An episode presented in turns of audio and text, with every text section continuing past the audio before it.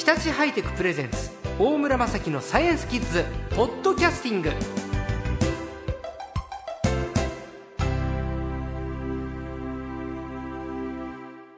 さあ、今回の最高は若いお姉さんでいらっしゃいます、株式会社エールの岡島玲奈さんです。こんにちは。こんにちは。岡島さんは2003年に東京大学理学部天文学科をご卒業されて、その後東大の大学院に進まれて、今から6年前東京大学大学院の博士課程修了、そして現在は会社の代表と、はい、株式会社エール、はい、どういう意味ですかエールって。私はエールビールがすごい好きで、おエールビールあります、はい、でそれを好きなビールの名前をつけて、そのまんま、はい、若干アルコール度数が高いビールですね。そうです、エ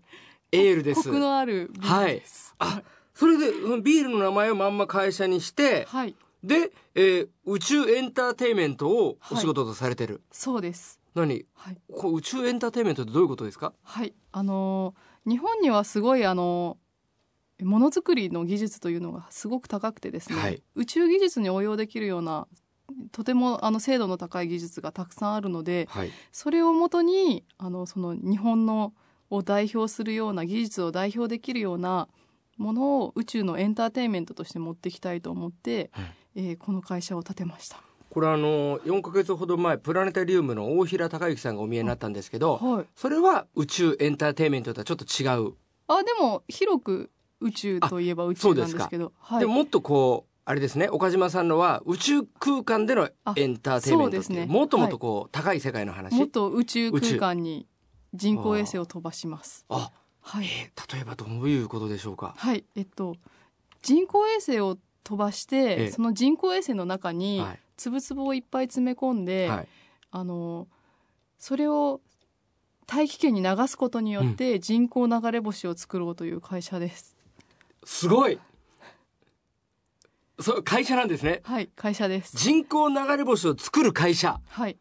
株式会社エールは人工流れ星を作る会社。はい、そうです。素晴らしい。ちょっと待って。そもそも流れ星ってどんなんでしたっけ。流れ星っていうのは地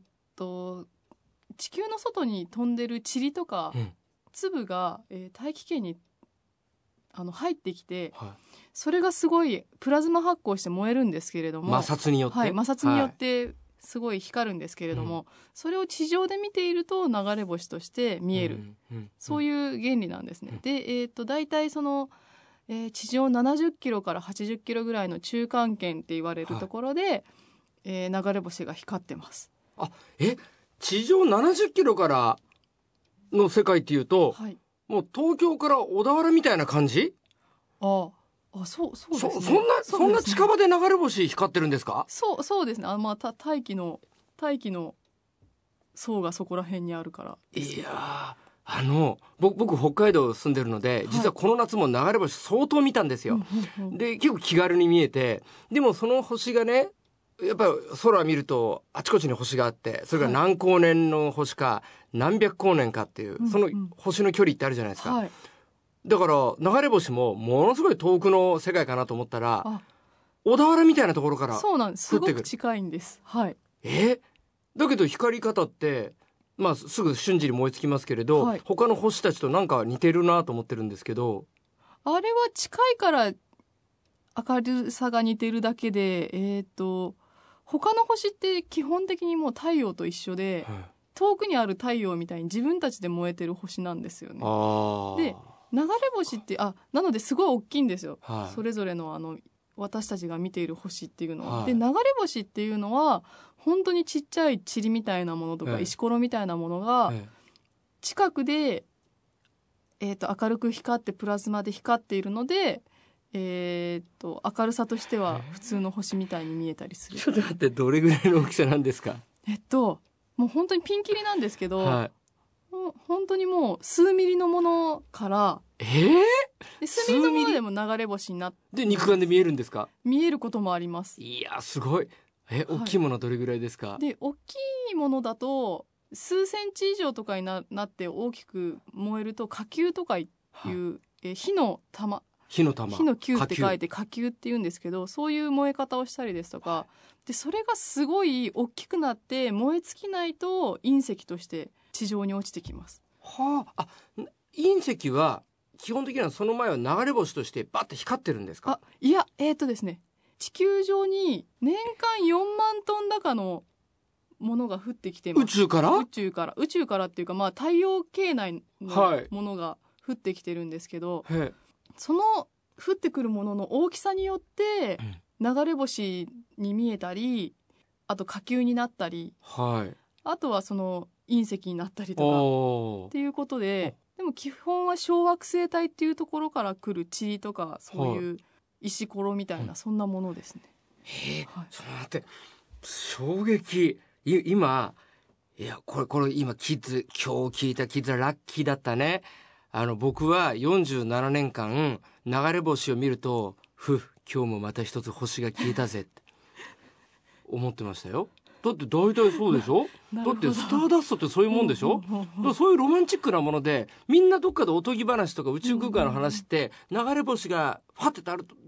そうするとどっかで宇宙で一つのね夢がついえたんじゃないかって誰もが思ってるわけですよ。それがそんなちっちゃい埃程度の塵が、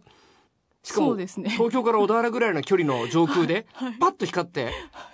あんまりロマンチックじゃないってこと。あ、そうですね、原理を知るとそんなにロマンチックでもないし、実はすごい大量に降ってきてるっていうのが分かってますね。さらに言うと、僕ら日本人というか世界中の人はその宇宙から降ってくるゴミに対しておまじないをしてたという。あ、そうです、願い事をしてたっていうもう埃に対して念じてた。そうですねそう言ってしまうと身も蓋もないですけど、いや、バカ野郎でしたね今までよし、現実に戻ろうそういうことなんですね、はい、よし、そうなんです。流れ星は、はい、埃程度あるいは小石程度の宇宙空間から出る塵みたいなもので、はい、上空70キロぐらいのところでぼわっと燃えると、はい、それは、大気圏のこう摩擦、空気との摩擦によってぼわっと火がつくんだと。そうですね。で、火がつかないものもあって、で、年間地球上には4万トンもの宇宙からの降ってくるものがあるってことですね。太陽系から降ってくるものがあると、はい、いやーすごいなあ。それと話そう、戻そうエールは、はい、じゃあ人工的に、流れ星を作る会社、はい、そのやり方を教えてください。人工衛星に流れ星の元となる粒を 1,000 発ぐらい詰めて、それを宇宙空間に持っていくんですね。で、大体それが上空500キロぐらいのところを、回ることになります。地球の周りを。あ、周回軌道に一応乗っけるんですね。そうですね、太陽同期軌道とかいうのか赤道軌道かどっちかなんですけれども、まあ、そういう感じで乗っけて、そこからその決められた時間と場所に、今日この日この場所でこれが見たいみたいな注文を受けると、はい、わかりましたって言ってピッピッピッって言って流すっていう。ですっごいお気楽な今のトーク宇宙を利用しながらお客さんからいつ何時何時何分にどっかの上空で流れ星見たいって言ったら、はい、はい、わかりましたってピッピッピッって。そうですね、すごい。ちょっと待って、めっちゃくちゃ夢がある。ちなみに僕もそれお願いしたいお客さんだったら、はい、おいくらでやってくれるんですか？一発100万とか200万とか、そんな値段を考えてます、はい、ちょっと1週間考えさせてもらっていいですか？ちょっと1週間考えます、ラジオの前の皆さんも1週間考えましょう、来週またお話伺います。今週の最高は株式会社エール代表の岡島玲奈さんでした。ありがとうございました。ありがとうございました。